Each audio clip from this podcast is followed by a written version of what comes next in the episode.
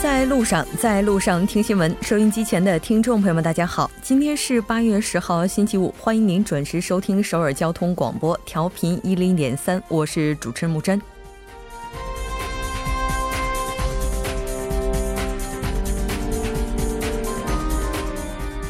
价值六十六亿韩元、总量达三万五千吨的进口煤炭，今天被证实伪造书面材料，瞒报了原产地为北韩的事实。虽然涉事方已经被起诉，但由此引来的外交风波似乎难以避免。美国信任盟友的报道似乎还未降温，真相就已经残酷地浮出水面。安理会方面接下来将做出怎样的裁决？美国又是否会将韩国列入刺激抵制名单？不知情真的又能成为免罪符吗？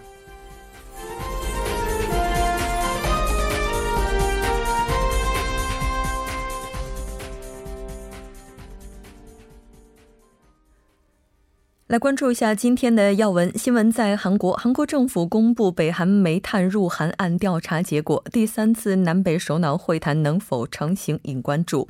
半岛之外，美国副总统公布太空军建设计划，欲投入八十亿美元。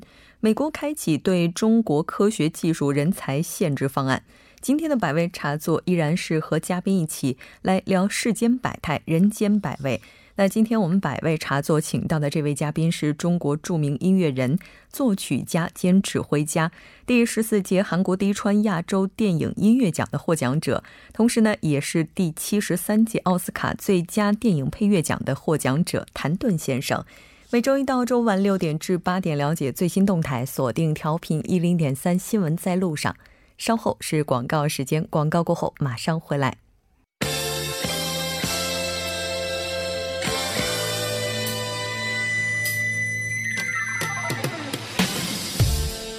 新闻在韩国带您快速了解当天主要的韩国资讯。接下来马上连线本台特邀记者申海燕，海燕你好，主播好，各位听众好，很高兴和您一起来了解今天韩国方面的主要资讯。我们先来关注一下今天的第一条消息。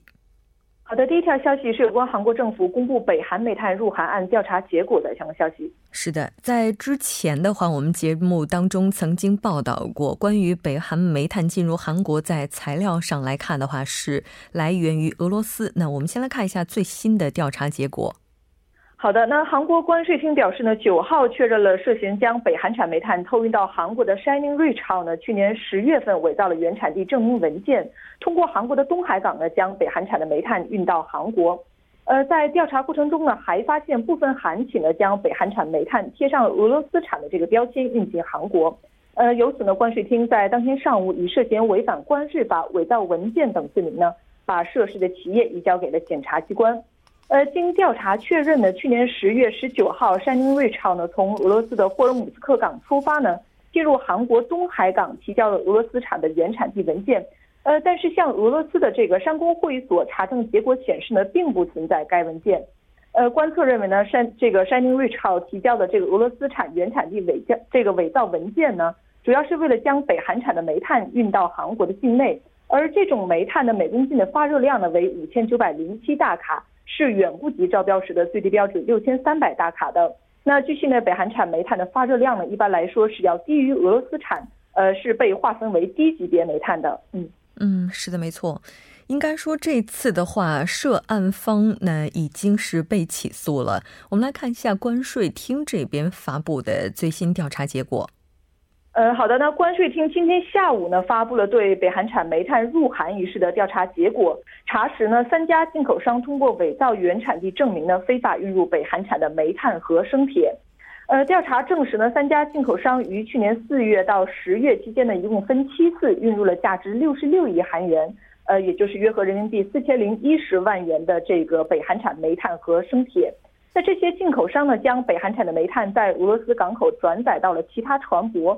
将原产地呢标为俄罗斯之后呢，这个再进口到韩国。那在三家进口商当中呢，有两家进口商用同一种方式呢，将北韩产的煤炭运到韩国，并且呢，以不需要提交原产地的蓝碳呢来进行申报，以规避海关的截查。嗯。是的，没错。应该说，除了国际社会对北韩煤炭的制裁之外，从二零一零年当时天安舰事故发生之后，韩国呢也是对北韩产的煤炭下了禁止进口的这样的一个命令。但目前来看的话，这个情况确实是不容乐观的。涉事的企业方应该说也是为了追求更大的利益才运入北韩的煤炭。呃，没错，是这样的。那据调查呢，因为国际社会全面禁止进口北韩煤炭，呃，这也导致了北韩煤炭的价格的暴跌。而涉事企业呢，也正是为了谋这个谋获更大的利益，把这个价格低廉的北韩煤炭运到了韩国。那关税厅对十项相关案件呢进行了调查，并且决定呢，以涉嫌非法进口和走私等罪名，将其中的七项案件呢移交给检察机关。嗯。是的，如果相关企业是在知法犯法的情况之下做出这样决定的话，可以说接下来外交方面的风波也是可以预料的。那这条关注到这儿，我们再来看一下下一条消息。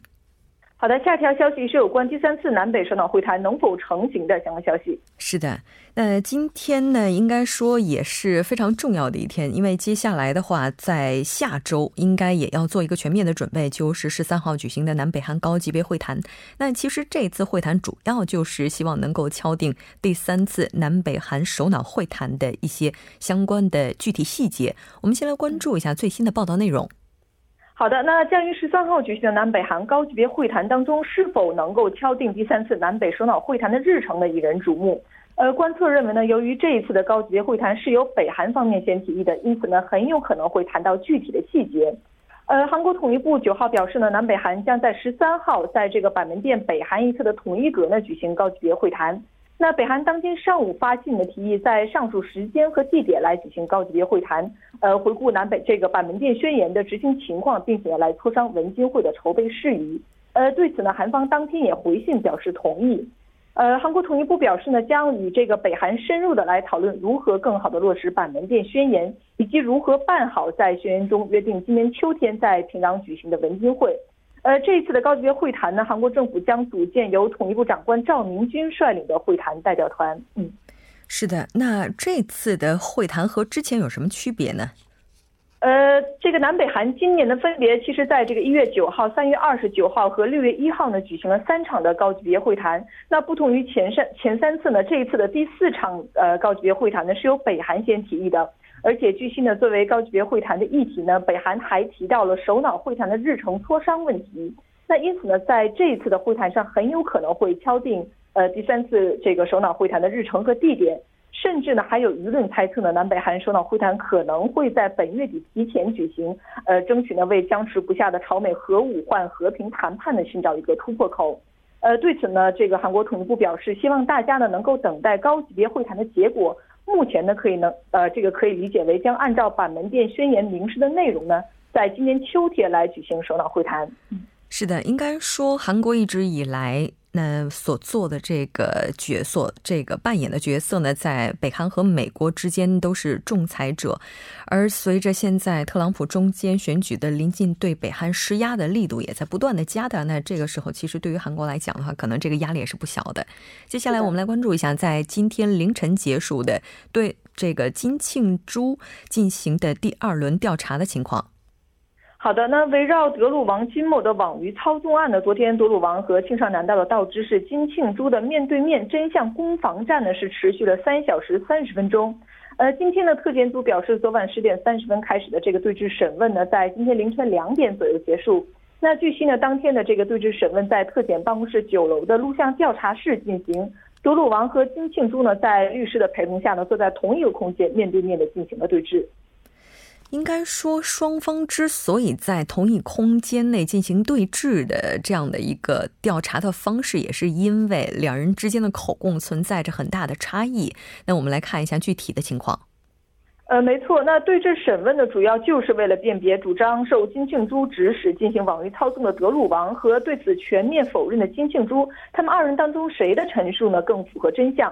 那在对峙调查当中呢，双方仍然是重复着固有的立场。而特检呢，则是努力呢从这个对峙中观察陈述是否有变化，或者是否存在逻辑上的矛盾等。那通过这种方式呢来判断，呃谁的陈述呢更具有可信性。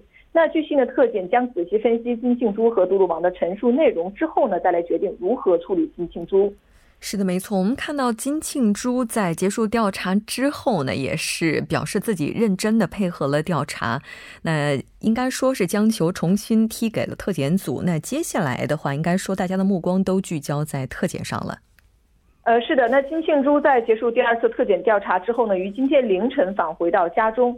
那昨天上午九点二十五分呢金庆珠抵达特检办公室，经过了大约二十个小时之后呢，在今天凌晨的五点二十分许呢，结束了呃和夺鲁王的这个对质审问，并且在核对完调查记录之后呢，他走出了这个特检的办公室。那略显疲惫的金庆洙呢，面对记者表示：“我按照特检所希望的、特检所要求的所有方式呢，配合调查，并且呢进行了说明。”他称呢，现在该轮到特检交出一份不带政治考虑的真实、合理、公正的答卷。呃，当被问及是否曾经是否观看过这个网络操纵软件的试验和是否提议或者接受过人事请托的时候呢，金庆珠回答称立场完全没有变动。那另外呢，金庆珠还表示将回到庆尚南道专注于公务。并且呢，将尽最大的努力搞活经济和民生问题。嗯，是的，没错。应该说，这次的特检只剩下十几天的时间了，在这十几天当中，又会有什么新的发现？我们也会继续的关注。好了，非常感谢今天申记者带来的这一期连线，我们下期再见。再见。接下来关注一下这一时段的路况、交通以及天气信息。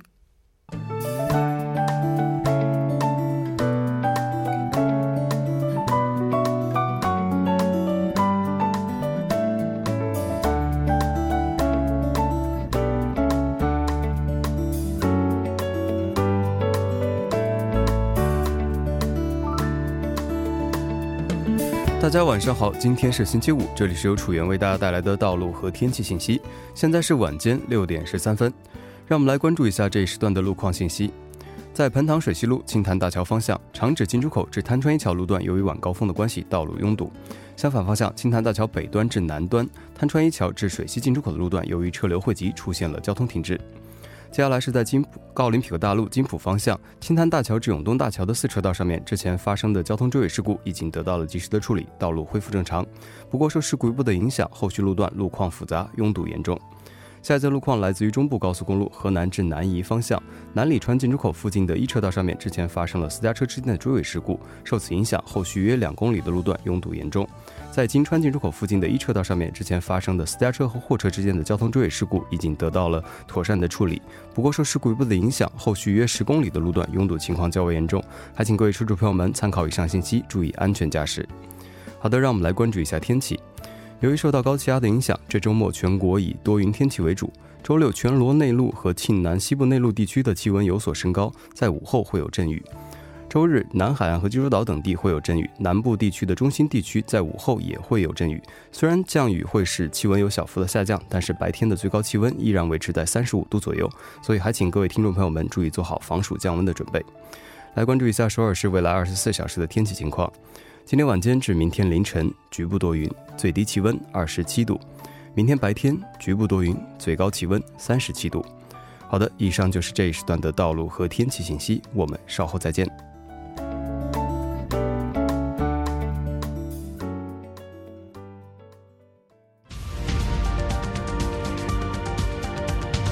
聚焦热门字符，洞察新闻背后，全方位解读当前时事。新闻字符。好，欢迎回来，聚焦热门字符，解读新闻背后。接下来呢，马上就要请出我们今天的代班嘉宾赵子龙。那你好。主播您好，各位听众朋友，晚上好！非常高兴今天呢和您一起来了解新闻字符。我们的尹小编是度假去了哈，所以我们今天就请到了代班嘉宾。那来看一下，今天您给大家带来的字符是什么呢？我今天带来的字符是车辆火灾阴谋论。哦，最近呢，韩国实在太热了。对对对，除了热还是热。对，要是没有空调，一天都活不了。这个 不仅仅是人类这么难受啊，嗯，一些车辆甚至开始吐火了，尤其是宝马频频发生自燃事件，对，随之出现了各种流言蜚语。啊，流言蜚语，这应该就是指最近这段时间的车辆火灾阴谋论了吧？是那这可以说也是就挺让人意外的，因为毕竟能和宝马车连在一起，也是这个让人们觉得，哎，到底这背后有什么样的故事？对啊，我本来想也想买个宝马，但是我得考虑考虑了。确实是这样，最近在韩国接二连三的发生宝马自燃事件嘛。对，从年初到昨天。三十五台三二零 D 宝马车，还有一台七系列的宝马车都出现了问题。哦，对，这大大的刺激了国民的敏感神经。嗯，但是呢，我在这里说句公道话呀。嗯，其实呢，韩国车辆以及其他的外国车辆都在行驶过程中发生起火。但是正因为如此啊，有些人提出阴谋论嘛。对，是不是近期发生的一系列问题背后，有些人故意搞臭？甚至呢，扼杀宝马呢？嗯，所以其实像这个火灾在之前也是发生过的，但最近的这个事故这么引人瞩目，应该是有很多原因的，就不仅仅是咱们刚才提到所谓的阴谋论。对啊，因为确确实数据在支撑这个论调嘛。这里应该用具体的数据来说明。对，昨天 KBS 按照消防厅的资料吧，对汽车失火事件。做了统计比较，从今年一月份到昨天九号为止啊，嗯，在韩国发生的轿车失火事件，共一千三百七十九起，嗯，其中呢，过热或维修不当等机械原因导致的失火，嗯，三百三十四起。以全国轿车注册数量来看吧，嗯，相当于十万辆车里就有一点八辆发生起火，嗯，那同期。相比，被列入召回对象的宝马失火事件为二十七起，嗯，那就相当于十万辆里面有二十五点四辆存在问题，嗯，其实两者的数据差距是十分明显的，嗯，宝马由于这些原因失火就多出了十四倍，哦，保守的说吧，即使是将全国轿车火灾里面不知道事故原因的。二百三十起都加进去的话，嗯，被列入召回对象的宝马失火事件还是多出了八倍。对，这个数据非常的惊人嘛。对。但其实还有一个问题啊，就是说，我发现就在欧洲这边，它其实并没有跟宝马车自燃事故相关过多的一些报道。就有人说，还是因为韩国这边发生了自燃之后，那欧洲这边才有了一些零星的报道。那但是不管怎么样，就如果从这样的一个数据来推断的话，可以说扼杀宝马这个阴谋论应该是不成立的。对啊，确实是因为最近可能韩国的一些车里面的零部件可能出现了问题，对，也引发了一系列的研究啊、探讨嘛。对，这个但是呢，真实阴谋论也不断呢。现现在昨天现代汽车的雅克士还有伊特兰登车辆也发生了起火事件，等于韩国车。车辆也发生了几起事件嘛？嗯，尤其一些人还还是提出阴谋论了。嗯，比如说韩国产火失火事件是不是为了掩盖住外国车辆失火事实呢？嗯，混淆视听，对韩国车辆大肆炒作，嗯，把人们的注意力分散开来，会不会有这样的想法呢？但是呢，我们都认为这种说法是站不住脚的。嗯，因为就像前边 KBS 的报道内容一样。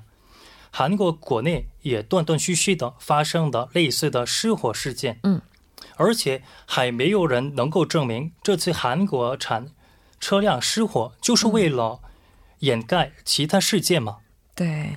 但是不管怎么样，像这个宝马车，它之前曾经公布过失火的原因，说是尾气系统当中是存在一些缺陷的，但它要召回的车型当中就不包括在内的有一个车型，昨天呢也是发生了火灾，就昨天的话是两起哈。那昨天这两起的话，现在原因公布了吗？是这样的，昨天起火的车辆呢，分别是这样：二零一三年款的伊兰特 MD，嗯，还有是。二零零九年款雅克士 VI，嗯，按照今天《东亚日报》的报道，现代汽车目前预测这两款轿车失火的原因都归咎于维修不当啊。但是是这样的，伊兰特和雅克士的真正事故原因呢，还没有完全调查清楚。是，但是问题在于，我觉得大家对这些事故的关心更重要的一个点呢，就是你说都已经这样了，我们现在开的车是不是安全？可能收音机前的听众朋友们也会担心哈。虽然说我开不是进口车，那有可能是韩国车，有也有可能不是德国车，是其他的车。就我们怎么去保障自己的安全呢？对啊，其实呢，真的。我们考虑的是如何保证我们自身的安全。对，我们不管车辆怎么样呢，那么我们首先要保证我们人身安全嘛。对，其实出出现的问题并不可怕，可怕的是错上加错嘛。对，所以韩国国民其实但是对安全事故的认知水平还很薄弱。嗯，我们应当以此为契机提高安全水平。嗯，所以我想各位听众呢，讲一讲具体的措施。嗯。首先谈谈车内必须要准备的紧急工具吧。嗯，第一是打碎玻璃的锤子。哦，还有是灭火器。嗯，还有有些发达国家呢，车内还准备了夜光背心。哎呦，嘿这我都没有。还有，如果您谈到这里，还夜光背心，你有没有准备过这样的东西呢？嗯，前两个也没有。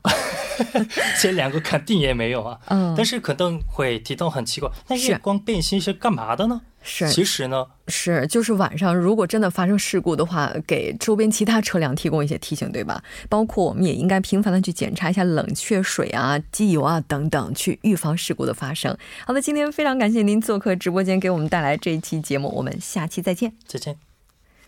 稍后为您带来我们今天的他说。新闻在路上，在路上听新闻。您的点赞、您的回馈是对我们最大的鼓励与支持。参与节目，您可以发送短信到井号一零一三，每条短信会收取您五十韩元的通信费用。另外，您也可以登录 TBS 官网三 w 点 tbs 点 s o v e r 点 kr 给我们留言。当然，在 Instagram 搜索 TBS C News 也可以参与互动。新闻在路上，期待您的参与。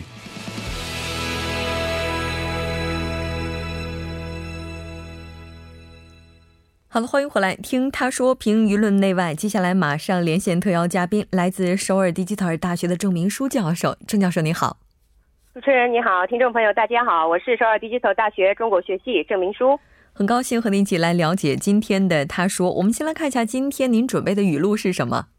好的，今天的语录呢是현재급격한인구감소를막으려면젊은세대의정착을위해일자리주거교육의료쇼핑등생활여건을개선해야한다그러나쉽지않다中文是为了阻止人口断崖式下跌，要为年轻一代提供岗位、生活、教育、医疗、购物等良好的条件，但是却很难做到。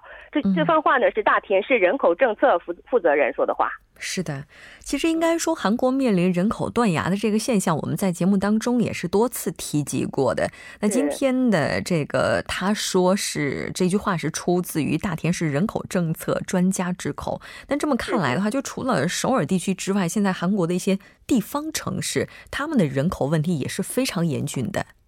是的，目前地方大城市人口减少现象呢非常严重。那么全国呃呃六个广域市当中，除了首都圈的仁川以外，釜山、大邱、大田、光州、玉山，所谓的五大地方大城市人口都大幅减少，生育率降低现象持续，再加上人口的首都圈集中现象又复活，这是因为地方大城市的产业。居住功能下降的原因。那么，参考一下国家统计网站上的居民登记人口统计，二零一七年六个广域市当中呢，釜山、大邱、光州、大田、玉山等五个地方大城市人口比前年大幅减少。那么，人口减少规模呢？釜山有两万七千多，大邱、光州、玉山将近一万。那么呃，大田的话有一万两千多，只有在首都圈地区的仁川人口增加了五千四百七十三名。那么像仁川的话，每年呈现人口人口增加的趋势。是的，那像韩国的这些地方大城市，他们人口数量开始出现急剧减少，这个原因到底又是什么呢？呃，主要是因为呃，就是年轻一代都不住在这里了，然后。这个地方的地方产业或者是生活条件不太好，所以人口就流流流向这个首都圈。嗯，也就是说，现在像首尔啊、釜山啊等等这样的一些超大型的城市，它们承载着更多的吸纳人口这样的一个功能。那原因之一的这个地方城市人口大幅涌现，应该说涌到首都圈的这个现象，到目前看来是最为明显的。是，对的，呃，这个。像人口流入首都圈是最为严重的问题。那么，呃，卢武铉政府推进的市中市核心建设，带动这个城市人口来到地方大城市。那么，二零一三年到二零一六年之间的这四年是韩国在六二五战争以以后首次以呃这个从城市人口流入地方大城市的时期。像大田在市中市入驻初期的二零一三年呢，以一百五十三万两千八百多的人口呢，创下了人口高峰的记录。不过呢，今年六月呢。减少了四万多。当初是因为新都市、新公寓、大城市优质教育，然后未来投资价值等呢，是人口流入市中市的主要原因。但是，就好像刚才这个今天的他说里面，大田市人口政策负责人表示的那样，为年轻一代提供这个一个良好的生活环境呢，不是件容易的事。嗯，是的，没错。嗯，像韩国的话，其实应该说很早就已经意识到了这个问题，包括之前卢武铉总统时期呢，也是建了世宗市，希望能够。去整个平衡韩国的人口状况哈，那当时还是有不少首都圈的人口是流向地方的。是的，嗯呃呃是这样子。然后刚才已经提到说过了，就是市东市呃大量的像就是人呃带动人口来到这个地方大城市。那么可是因为现在却像。